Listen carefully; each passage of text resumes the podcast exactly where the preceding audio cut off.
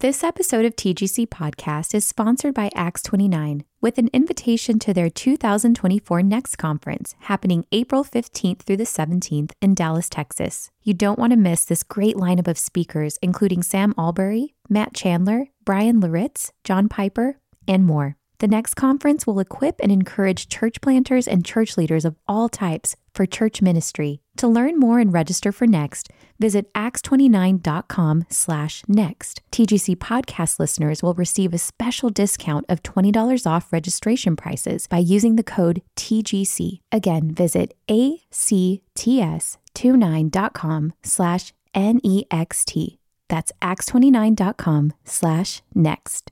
This episode of TGC Podcast is sponsored by Lifeway, publisher of The Sermon on the Mount Bible Study by Jen Wilkin. In this nine session study, Wilkin invites readers to examine and learn from Jesus' longest recorded message and challenge themselves to think differently about what it means to be a follower of Jesus. With your purchase, you'll also receive access to this study's video sessions.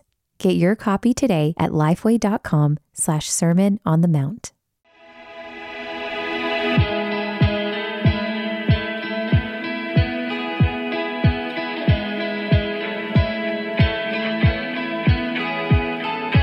Welcome to the Gospel Coalition podcast, equipping the next generation of believers, pastors, and church leaders to shape life and ministry around the gospel.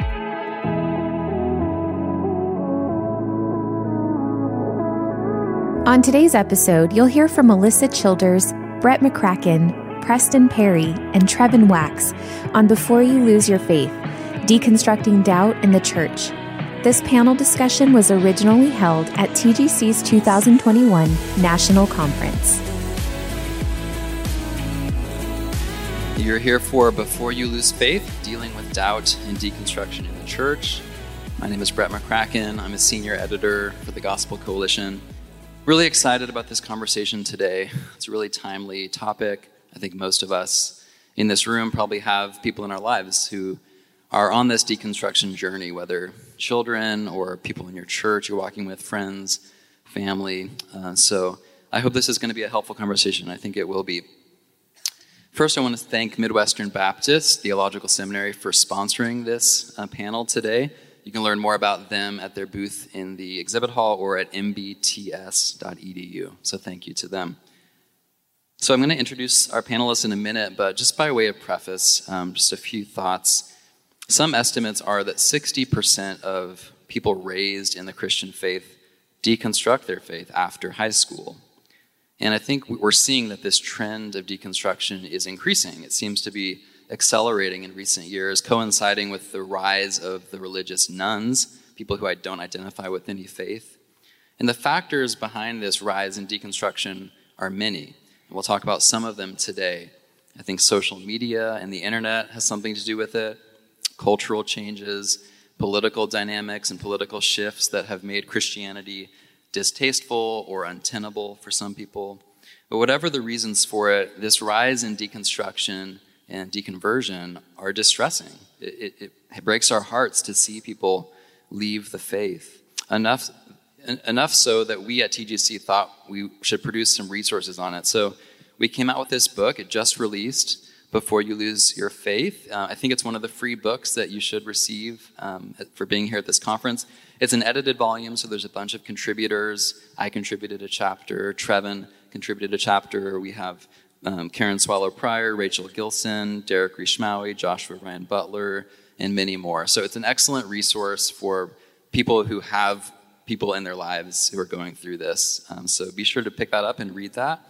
And we're going to talk about some of the themes in that book today in this panel. One thing just that we should know about deconstruction is that it doesn't always have to end in deconversion, right? Deconstruction can be a healthy thing, it's not always bad. Doubt and questioning can be valuable in the life of faith. Something that Ivan Mesa writes, um, he's the editor of this book. In the introduction to the book, he says this Deconstructing, however jarring and emotionally exhausting, need not be need not, need not end in a cul-de-sac of unbelief. In fact, deconstructing can be the road toward reconstructing, building up a more mature, robust faith that grapples honestly with the deep, deepest questions of life.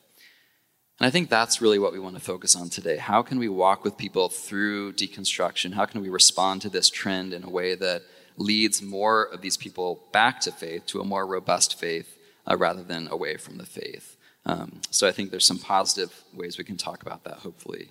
But first, let me introduce our panelists. So um, we have Alisa Childers. She's a wife, mom, author, blogger, speaker, worship leader. Uh, you may remember her from the CCM group ZOEgirl. Anyone remember ZOEgirl? Uh, Alisa is um, she is an astute observer and a critic of progressive Christianity, and she's written some of the most successful, most read articles on the Gospel Coalition website. Whether reviewing books by Rachel Hollis, Jen Hatmaker, Glennon Doyle, or deconstructing the deconversion story of YouTube comedians Rhett and Link, um, she's just a talented, effective communicator on this topic. So grateful to have you here. And her new book, Another Gospel, um, came out recently. Um, and this is a great book. It's a helpful first person account of her personal experience with progressive Christianity. So, Alisa, thanks for being here. And then we have Preston Perry. Preston is a poet, performance artist, teacher, apologist, originally from Chicago. His writing and teaching has been featured in places like the Gospel Coalition, the Poets in Autumn Tour, Legacy Disciple. In 2017, Preston founded Bold TV and Bold Apparel as avenues to engage the public in theological discourse. And if you haven't already checked out Preston's YouTube channel, I would urge you to do that. It's called Apologetics with Preston Perry, and he has these great videos where he engages in kind of street conversations with random folks who are agnostics, atheists, you know, uh, Jehovah's Witnesses, Mormons, Black Hebrew Israelites, sometimes like the wide range of people on the spectrum of belief or unbelief. And so I think you're going to be a helpful voice on this panel for your experiences with probably many of the questions that people who are deconstructing their faith often kind of bring up. So we're grateful to have Preston. Preston is married to Jackie Perry. Uh, they live in Atlanta and they have three daughters. So Thanks for being here, man. And we have Trevin Wax. Trevin is a general editor of the Gospel Project at Lifeway Christian Resources. Uh, Trevin is a regular columnist for TGC. You've probably read some of his articles. He's contributed also to the Washington Post, Religion News Service, World, Christianity Today, which named Trevin one of 33 millennials shaping the next generation of evangelicals. Trevin's authored numerous books, most recently, Rethink Yourself The Power of Looking Up Before Looking In, and the multi-directional leader responding wisely to challenges from every side which is also one of the free books you received here at TGC 21. he and his wife corina have three children and live in nashville okay so we are going to jump into questions here and the first question i want to throw out to all of you whoever wants to answer it is to go back to what i said about deconstruction doesn't always need to lead to deconversion in your experiences, what does healthy deconstruction look like? What factors are present that make someone's deconstruction journey ultimately lead them to a more robust Orthodox faith rather than leading them out of the faith? Any, anyone want to jump in first on that? Well, I would just say it depends on how you define deconstruction. Because if you're going to define deconstruction as going through all of your beliefs, picking them apart, discarding the ones that are untrue, then I think that deconstruction can be very healthy, especially if you're deconstructing maybe some of the cultural, uh, Christian things that some of us grew up with. If, if you're deconstructing even anti and unbiblical practices, I think that can be a good thing. But I think typically in our culture, deconstruction is more understood as sort of being undergirded by relativism. In my experience of reading deconstruction stories, there's sort of this fundamental assumption that objective truth doesn't really exist. And so it's sort of our job as an enlightened, mature Christian to deconstruct the construct of truth that we grew up with. And ultimately, the purpose of that is to live our own truth, to, to sort of get to the bottom of that and reject that and live our own truth. So I think a healthy deconstruction would be based in truth and an unhealthy one would be based more in a relativistic, postmodern type of, of uh, setting.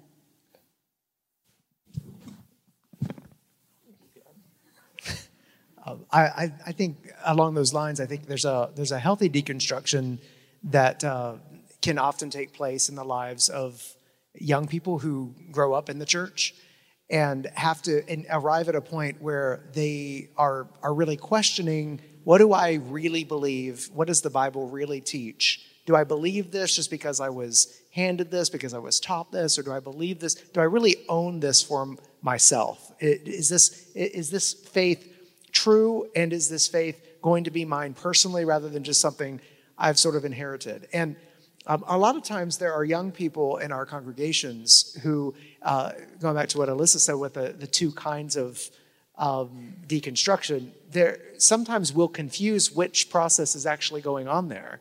And I think we've got to be careful that we don't take difficult, piercing questions um, uh, among young people uh, who have grown up in our congregations as necessarily a sign that they're they're they're in that relativistic moving toward a deconstruction that uh, would would lead them away from the faith. They may be asking really good questions because they are they they have faith that are seeking understanding. That's a healthy process, uh, one that I think should be encouraged, and one that should lead church leaders to uh, to to want to brush up on. Okay, well, it's a really good question, and if you don't immediately have the answer, it's the kind of one that you'd want to to help them wrestle through some of those questions and help them understand from Scripture why it is we believe what we believe, or why we do certain practices, or why our church is, is a, a certain way. So um, I, I, think that's a, a key thing to remember is that everyone's particular experience is different.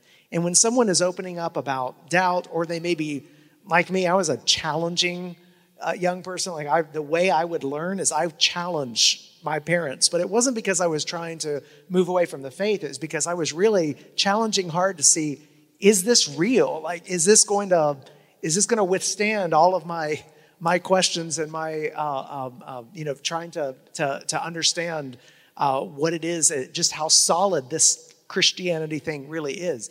Uh, don't always take that sort of aggressive questioning as as coming from someone who's hostile to the faith. Sometimes that's the personality of a of a teenager who's really wrestling for themselves what they with what they believe.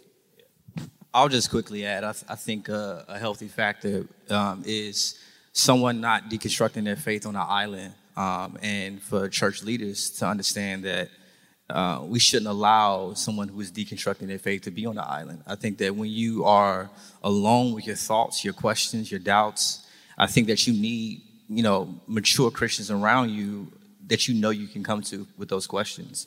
And so I just think this being in community, um, not divorcing the community as a whole, just you know having community around when you have those questions and doubts. Yeah, totally. I, that, I think we were talking before uh, we got out here about so much of the critique of against conservative Christians talking about deconstruction is that we're recommending that it take place in the church, but the critics are saying, but the church is the most unhelpful place for this, and that's we're out of the church for a reason, and and so why are you why are you wanting us to deconstruct within the very place that has been hostile to us or unsafe for us?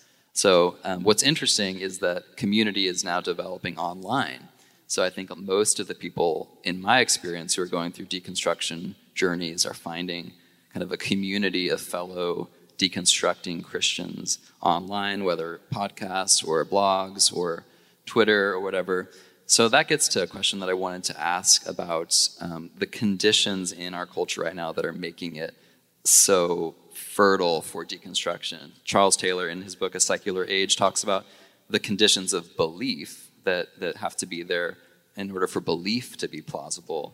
But I want to flip that and ask what are the conditions of unbelief that make deconstruction so plausible today? What are the kind of structural, cultural factors in place that are contributing to this? Social media, as I mentioned, might be one. Any other thoughts on that? Not so much the issues in particular, the hard questions about hell or sexuality, but just kind of the structures and the conditions in our culture that are making deconstruction such a thing right now.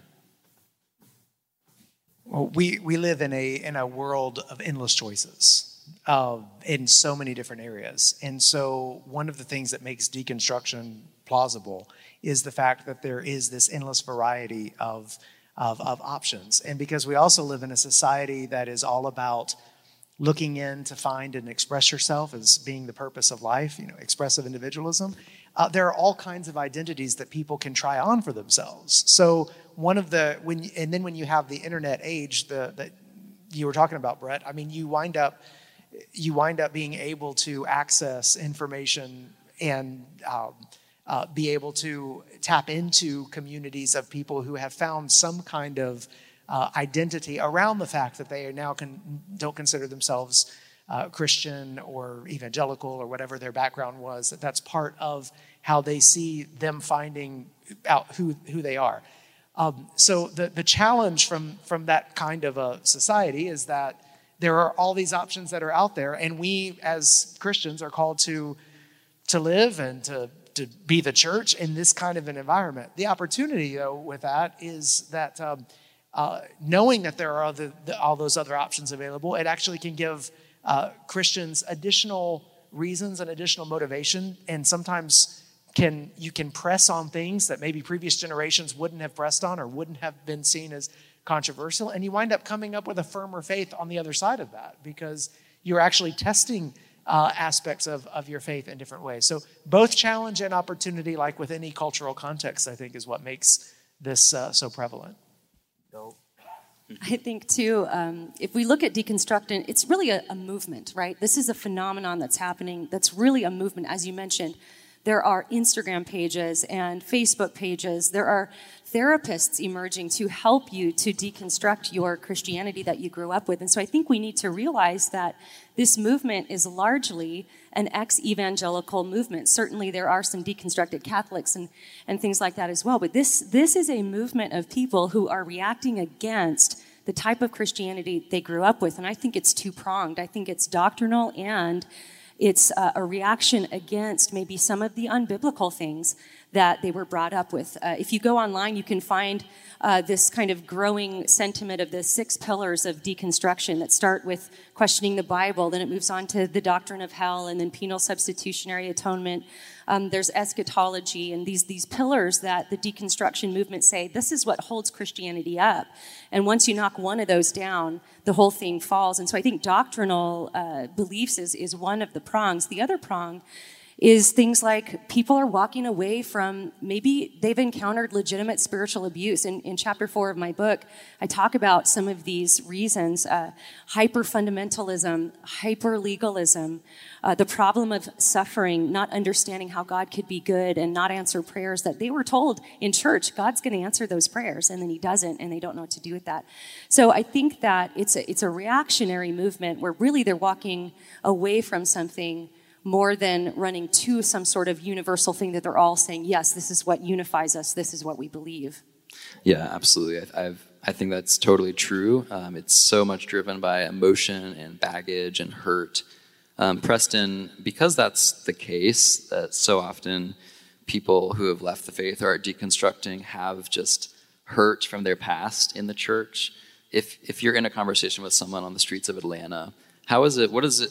How do you approach it differently with someone like that? I would I would almost guess that it's somewhat easier to talk about Christianity with a Muslim or you know a, a Mormon or a Buddhist, someone who has an entirely different religion yeah. than someone who grew up as a Christian in the church but just has all this emotional kind of baggage and hurt. So where do you start with them? What do you say? Yeah, uh, I, I, talk to in the streets. I, I typically talk to two type of people. I talk to the, the people that you just named, or I talked to like Hebrew Israelites or Moors, and I, I, found out that these people have left the faith because they're they're mad at America or they're mad at you know white supremacy. But uh, a lot of times when I talk to people in other religions, I, I try to hear why they serve the God that they serve in the first place. The first thing I do, I don't I don't I don't necessarily try to knock them over the head with scripture. I try to learn their names. I try to, you know, learn why they believe what they believe in the first place and get a foundation of who they are. And then after that, I try to ask them, like, why do you believe what you believe? What, what, what, what drew you to believe what you believe? Because I think a lot of times when I run into these um, Muslims and Jehovah's Witnesses, they've had encounters with Christians and they wasn't good, good encounters. You know, they kind of feel like Christians beat them over the head with scripture. And so I never want to talk one, one, one to one Jehovah's Witness and act like I, you know, um, know you because I talked to another Jehovah's Witness. I want to deal with them like they're made in the image of God, like they're individual, and and you know, and go from there. Yeah, every story is unique. Like Trevin, you said that as well. Yeah. So I think starting from a place of listening and and trying to maybe ask the question, what is the Christianity you're rejecting? I think that's a good. You have to kind of figure out like what exactly are you rejecting because more often than not, it's not necessarily the Nicene Creed that they're rejecting. It may be some of that, but it's the cultural baggage, it's Yeah. the politics. because people yeah. people also people in that in, in those religions they haven't really deconstructed anything they were brought up in a religion and so like when i talk to mormons they were brought up in this and so i want to i want to know like why why do you think this is the truth and let's go to the scriptures and try to see how this contradicts what you believe if that makes if that makes sense yeah Yeah. Uh, something you mentioned, uh, you talked about kind of this growing industry, this like deconstruction trademark um, industry of books and podcasts and influencers and all of that.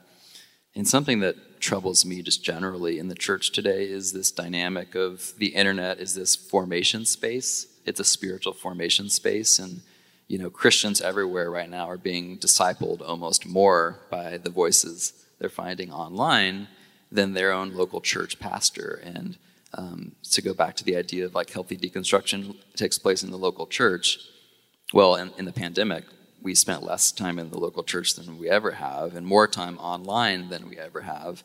And so maybe that's accelerated this deconstruction trend. So, what advice would you give to, to pastors and people trying to disciple Christians who they know in the flesh in their local space? But how do you counter that online influence? Yeah, this is a really good question. And so, just for a little bit of a context for me to answer this question, uh, is I kind of, I went through my own bout with deconstruction and doubt uh, over, over 10 years ago as the result of being a part of a small class in a progressive Christian church. I didn't know it was progressive Christian church at the time, but it, it sort of catapulted me into this bit of deconstruction. I don't want to exaggerate it. I never lost my belief in God, but those pillars I mentioned, those started falling for me. I didn't know what to call it at the time, uh, but it was very scary. And you'll hear people who talk about deconstruction describe it as uh, with words like terror. It's it's a terrifying thing to be raised in something and then you no longer really believe it. And so, in my own life, what I discovered was I had a couple of people in my life who reacted very differently from each other. So, when I would sort of get brave enough to maybe mention something, one person in my life reacted with a ton of fear and just basically shut me down. Don't, that's, you shouldn't doubt. You shouldn't ask those questions. Just believe the Bible. You know, Jesus, you, and, and it was very, very fearful. And that really pushed me away. And I didn't feel like I could really trust that person to go deeper into what I was really thinking. Now, there was another person in my life who reacted completely calm just like oh okay well yeah that's a good question i remember thinking that when i back when i was a hippie or whatever and let's let's discover that. I don't know the answer but you know let's check back in in a week. And that invited me into more of a conversation. And i think especially when it's our kids i get so many emails from people with grown adult children that are in the process of deconstruction and they're saying what do we do? And I just think the best thing we can do is, like, like Preston said, really genuinely care about them as a person and what they do believe and why they believe that. And try to engage uh, without being too dogmatic with our truth claims, right? You don't want to, if somebody's in that process of deconstruction, you don't want to come in in debate mode. You want to come in in curiosity mode. And so I always tell people, you, you don't have to be fearful because you don't have to know all the answers. You don't have to be a theologian or an apologist. You just have to be curious and be willing to go on a journey with somebody to discover some of the answers if they're teachable and open and want to know the answers. But that's the question because sometimes it's kind of like uh, just like I heard Trevin describe it. Sometimes doubt and deconstruction can be uh, just seeking for answers uh, to justify that you've already kind of left. Trevin, um, a question for you. Um, in your book, Rethink the Self, you talk about how two of the most common questions about Christianity that arise in a deconstructing journey are Is Christianity true? And is Christianity good? Is that right? Those are the two.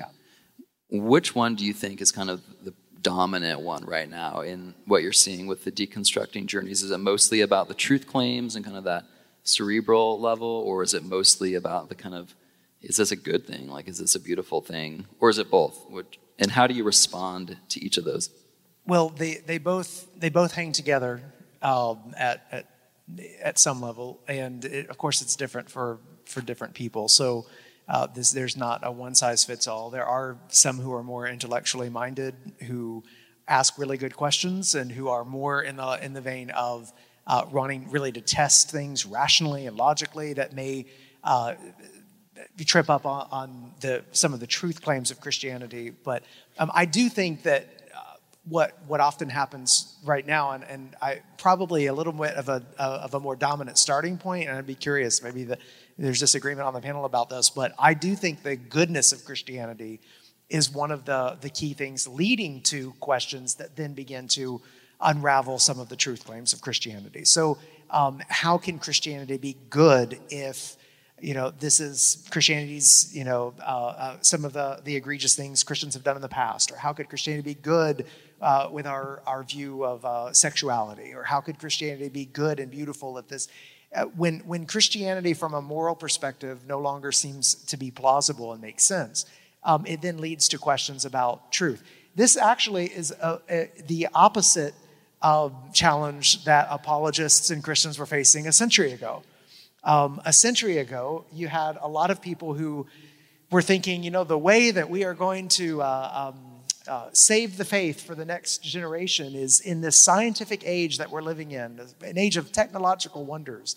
Uh, we need to downplay, you know, if not deny, at least downplay the the supernatural truth claims of Christianity because we can't expect people to to believe and you know or to we, we can't lead out with the fact that you know jesus was born of a virgin and things like that and um, and so the idea was let's just emphasize the morality the the fatherhood of god the brotherhood of man and this was the the move that a lot of uh, christians made a century ago thinking this is the way forward with the truth well a century later things have flipped the other way and to you know 100 years ago people wanted the uh, morality of Christianity without the miracles. Today, there are a lot of people that would like the miracles of Christianity without the morality. The, the morality is the, is the trip up point, and people will say, I, I can affirm the, the, the creed, but don't expect me necessarily to go along with what the Bible teaches or what the church has taught about uh, sexuality, gender, and things like that. And so um, the, today, I think the goodness and beauty question tends to be more of an entry point because the moral structures of our society have changed in such a way that Christianity seems um, not just old fashioned, but repressive and uh, um, uh, actually harmful. And when that happens, it leads to questions that then lead to the to the truth um, questions as well. Yeah, I just want to I want to quickly add like the the religions that you you mentioned before, they're, they're often brought up in those religions, but the, the experiences that I that I that I've had when people who have left the faith or, or, or, deconstructed their faith and found another faith, they did so because of their interaction with Christians. And so I think it's important for us as Christians to, to, to, to allow them to see that the God of the scriptures that you have done away with um, is, is not, the, not the enemy, right? And so I, I, I, I do a, a, a, lot, a lot of work of trying to build a good rapport with them and giving them an experience with the Christian probably that they never had. Because I've heard people say, I, I left the church because the people in the Christian church exploit people. I left the Christian church because the people in the Christian church don't um, identify with the black experience. And so I look at myself as that, as that probably that first representation of what a true Christian looks like. And I think that speaks value about the God that I, that I serve. Yeah. Yeah, that's good. Um, yeah, I think in my experience recently, and this is maybe kind of an elephant in the room that we have to discuss, a lot of the goodness of Christianity that doesn't look good, doesn't the fragrance isn't nice to people, is political things, right? There's a lot of young people I know who have started their deconstruction journeys or have really like accelerated in their deconstruction journeys in the last four years, um, in the the Trump years. So, yeah, if what I've heard is like, it's kind of like they say, you know, if there's something in Christianity that would lead so many Christians to fundamentally support this, I don't, I don't want to have anything to do with that. I, I've heard people tell me that. So it's almost like all the theology, Jesus himself is less compelling as an attraction as the repellent of this political thing that supposedly is a package deal with Christianity. So maybe Preston, how would you respond to a young person like that who's thinking of walking away from Christianity or has walked away because specifically of what they've seen in politics from yeah, Christians? We, we're, we're actually experiencing that a lot in our church. And just not, I think, our church, but a lot of African American churches who feel like the just the church in the West don't ident- identify with who they are as, an, as a black person. And I, I, wrote a poem called New World Christian, and one of the lines I said, um, "Are you terrified of hugging someone who voted for Trump on Sunday mornings?" And I don't think that Trump is the enemy, but I do think that a lot of times it's hard to sit in the pews with people who you don't feel like they identify with who you are holistically as an image bearer. And so uh, I, have heard, you know, a lot of black Christians who feel like um, the church wants me to be Christian but not black. Um, and so how do I how do I, how do I deal with that? Um, and now you have in, a, in, a, in, the black community a lot of these black religions um, taking advantage of that. You know, taking advantage of how some white evangelicals respond when a black body pops up on the news, and you know, recruiting them into their their false religions. And so I think the way we deal with that is to, uh, yeah, truly venture into the hard, uncomfortable conversations. I think another way to deal with that is when somebody like Mike Brown dies on the news, don't just have Bible study the next day without addressing the congregation as if your black uh, brothers and sisters in the church are not hurting. I think um, sometimes we just have to pause and, and know that um, people in our communities are, are struggling even if they're not in our, in our worlds. And so I think that I think the church has to essentially just mourn with those who mourn. And I think that we'll see a lot of people um, um, have, when they have those questions, they'll come to the church and not go out into the world and yeah, and yeah. adopt lies. I, th- I, think I think there's a, a, flip side to the political question as well. Um, there are many places in the country because we are in such a polarized moment in which uh, a church's hardline stance against you know Trump or Republican Party can also drive people away, or people think uh, people go for sort of a secular, post-Christian, right-wing uh, uh, uh, political views. And I mean that's one of the things that's been said the last you know few years or so. Is if you know I, I think the joke is if you're afraid of the Christian right, you should really worry about the post-Christian right, you know, and what that looks like. Um, and so there are there are definitely um, there are places in the in the country where uh, on either side of the political question it could lead people to a, a place where they're um, you know moving away from historic Christianity. Uh, the the the so what do we do in that kind of, of scenario? Um, I think the most important thing that we as as Christians need to remember is that um, Christianity is a global faith. Um, the last four years, which have led to some of the stories you're talking about, Brett, I mean, is a is just a tiny fraction of a 2,000 year history of Christianity, and really only a tiny fraction of issues that are facing Christians all over the world today. And so, one of the things that we've got to be able to do, I think, if we want to be able to steady the souls of our, our people during difficult, tumultuous political times is to be able to lift our eyes above the, the, the rancor of the current moment um, and to be able to recognize, yes, the church falls short here and the church falls short there, and that, and that the, the gospel is not tied ever to one political tribe or one political party or, or a, a partisan movement, that, but that the gospel must transcend that and that we must uh, look for ways to show people in our congregations that we are united to people who are in other parts of the world facing other parts of challenge, other kinds of challenges, and yet are united with them by the blood of Jesus, and that that is our ultimate identity. And if you can't relativize, if there's anything that should be relativized, it should be uh, politics, because right now we live in a society where, as religion is on the decline, people are making their politics their religion. And that's one of the challenges that we face. And I'm sure there are many people in this room watching online who, who are seeing that happen, whether it be on the right or the left in their congregations. And it has to be resisted because at the end of the day, it's idolatry. I just want to, I just want to quickly add, um, I think I think it's important for us to also know that the, that the, that the issue really isn't Trump. Is it, it? The issue really isn't policy. I think the issue is is is people in your congregation, are they convinced that you love them? And so I think that when people are afraid to sit in the pews with people who voted for Trump, it's not you voting for Trump. It's they this, this seed has been planted in people's minds that who you voted for goes against how I was created in the Imago Dei. And so I think that we need, to we need to do the hard work of having those hard conversations so the enemy cannot have a field day in the minds of our brothers and sisters in the pews. And so I do a lot of urban apologetics, and these urban apologetics that I that I, that I do, I, I, I'm consistently confronted with people who are telling me that I'm a fool for worshiping with my white brothers and sisters. And I know the gospel goes against that, right? But I, I think people, black black brothers and sisters in the church, I think they're they're running to these religions because they feel like they have more of an identity with them than their true brothers and sisters in Christ. And I think that's the problem. I think we need to do a hard work of letting people know, yeah, I voted for Trump, but I still love you.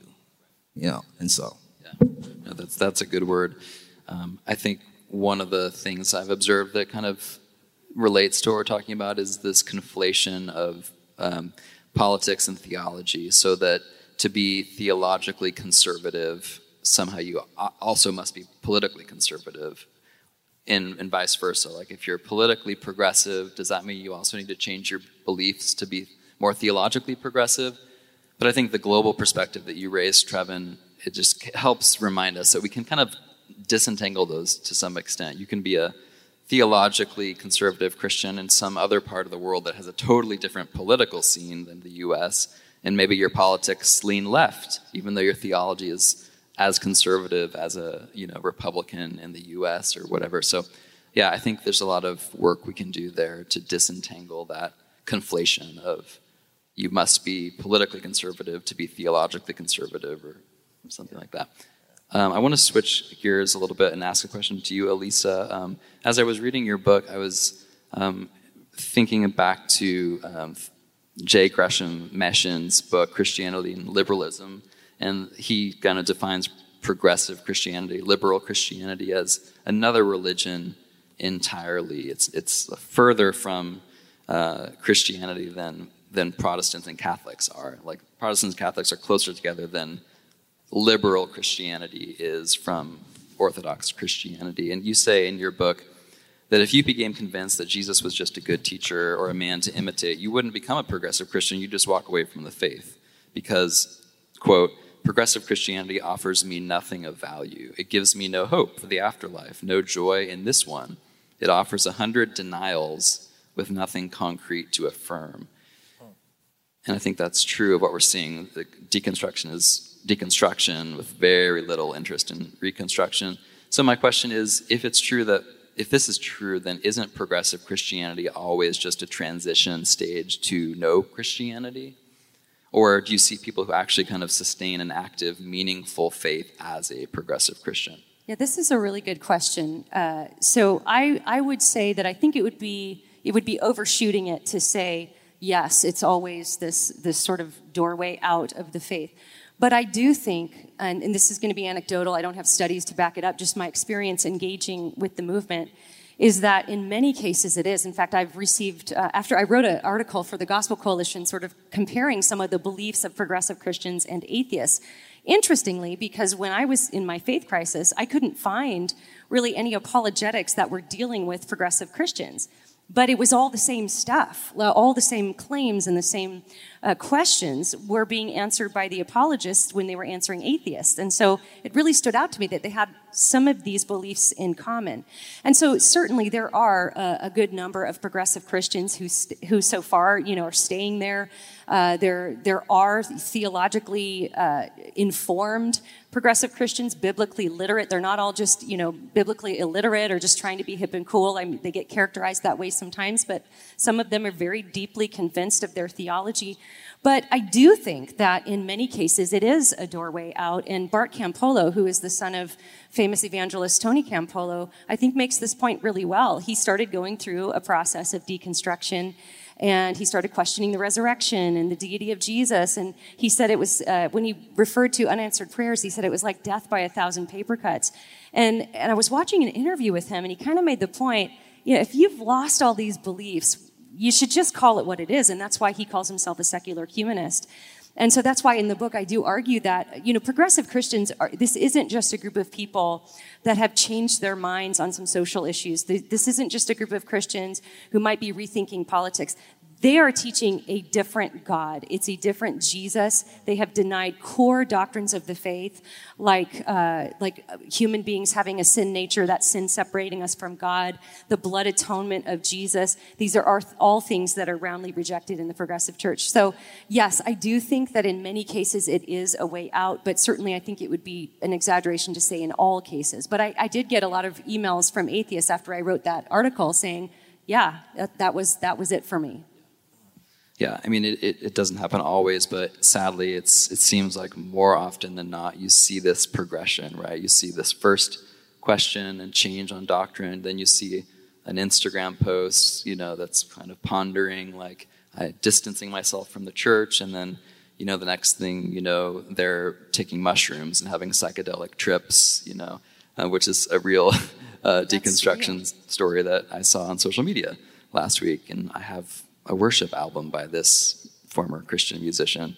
So it's a sad progression, um, but we're running out of time. So I just want to land in a practical question for, and I want each of you to answer this. What's the best advice you would give to a pastor, parent, friend, family member walking with someone on a deconstruction journey, a journey of doubt, journey of deconstruction? what's the best helpful advice you'd give? I, I just say don't lose confidence in the, the power of the word and the power of Christian community. Um, the word still changes lives, the word is powerful. The word, when it's implanted in people's hearts and minds over time, even if there's a season of deconstruction, we are Christians who live with hope. And uh, people may appear to walk away from the faith for a while, uh, but we can continue to hold out hope that Jesus hasn't finished writing that story. Um, no matter who it is, no matter how far uh, they may have gone, Jesus is in the business of um, telling great stories of redemption. Um, so trust in the power of the word and then the, the power of the Christian community. I know a lot of times uh, it is terrifying because people are walking away.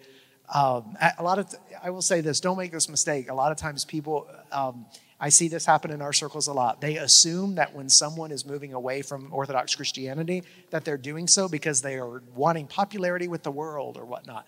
Um, there's a huge social cost, and it's scary for people who are considering leaving the community of faith that they belong to and what they might face and how alone they might feel when they're moving in that direction. So don't assume the worst of people's motives uh, as they're wrestling or as they're they're, they're moving away. Um, understand that the, the power of the Christian community is, is extraordinarily important and that the, uh, the church is the needs to be the hermeneutic of the gospel, as Lesslie Newbigin said, that it's a, it's a place where the gospel should be on display and should be seen as, as plausible. Yeah, I'll just quickly say uh, be, a, be a friend, be available. Um, my wife often talks about homosexuality, and she often talks about how sometimes Christians can treat people according to what they struggle with or what they're struggling with. And I think that um, I think that when we do that, we make people we we make people always like we remind people about what they're struggling with instead of just being a friend. You know, uh, so I have a pastor, and I'm very close with my pastor, and um, uh, it was a person in my church who was um, going through a deconstruction phase in, in, their in their walk, and he simply just told them like, whatever you're going through, just don't cut me out. Like let me like let me always be be there for you. And so we have friends who walked away from the faith because of you know they wanted to be homosexual, and um, I found it encouraging that they still wanted to come to our house and have dinner, knowing our position. And so I think that Christians just you know sometimes we just got to be normal and sit down and have a conversation with somebody and not talk about what they're struggling with. And then when they're ready to talk, they'll come to us. And I would just say, uh, just to add to, to all of that wisdom from my brothers here, um, don't make the mistake of thinking that the problem is purely intellectual. It's very rarely purely intellectual. Giving them an apologetics book is probably not going to fix it you know just bringing your best apologetic arguments and i'm, a, I'm an apologist so i love apologetics but it's it's not usually what they're needing or what they're wanting And so uh, I think, Preston, what you said was so wise in that they need to know that you love them and that you genuinely care about them and you genuinely care about what they believe. And then I would say that the, the second thing is to just live out the real thing in front of them. Not just with your words, not just telling them the right things to believe, but let them see in your own life that this brings, this is joy from deep down in your own soul, that there's an immovable anchor of hope within you. And they will know that. That's what my parents gave me. And I know to this day that even though the apologetics helped rebuild my faith so much, it was the genuine Christianity that my parents modeled for me my whole life that clued me in to thinking, I, don't want to deconstruct that. And so I think that just loving in a genuine gospel centered way uh, is, is key. That's good. Yeah, and I would just add, um, I think that what I would say is just make sure to point people to Jesus. Like, there's a lot of issues circling around this, but we can lose Jesus in it and just, he's being lost in the politics and the issues and the baggage and the church abuse, and there's so much terrible stuff. But this is a question about Jesus and how do you respond to his claims of who he says he is. Um, so point people to Jesus, remind them that Christianity is not mostly about what Christians have done or not done. Christianity is about what Jesus did for us and point them to him, right? Jesus is greater. He's greater than your doubt, he's greater than all these things that are happening in our culture that you're wrestling with. He's greater than politics and these issues that we're struggling with. So point to people to Jesus and then pray. I think all of us should be praying for our friends and family members on this journey. And so, on that note, um, I would love to just pray to close our time. Father, we thank you that you are a great God, that you have done it, you have paid the cost it is finished on the cross. That's the most important thing we can affirm and believe and, and try to remind others to affirm and believe. And I just pray for those uh, in this room who have people close to them who are walking away from the faith, who are on journeys of doubt, questioning. It's such a painful thing to go through. So I pray that you would just comfort people as they struggle with this, as they walk with people who are struggling with this, and meet them in their doubt and in their questions and their deconstruction and um, go after them like you go after the lost sheep and bring them back to the fold. That's our prayer. We want people to have stronger, more robust faith after having gone through this deconstruction and to be able to testify and to bear witness to the fact that they have questioned Christianity but ultimately returned, finding it the most satisfying answer to their anxieties and stress and worries and problems. You are the answer. You are greater. And so we celebrate that today. And we your name we pray. Amen. Thanks for listening to today's episode of the Gospel Coalition podcast. Check out more gospel centered resources at thegospelcoalition.org.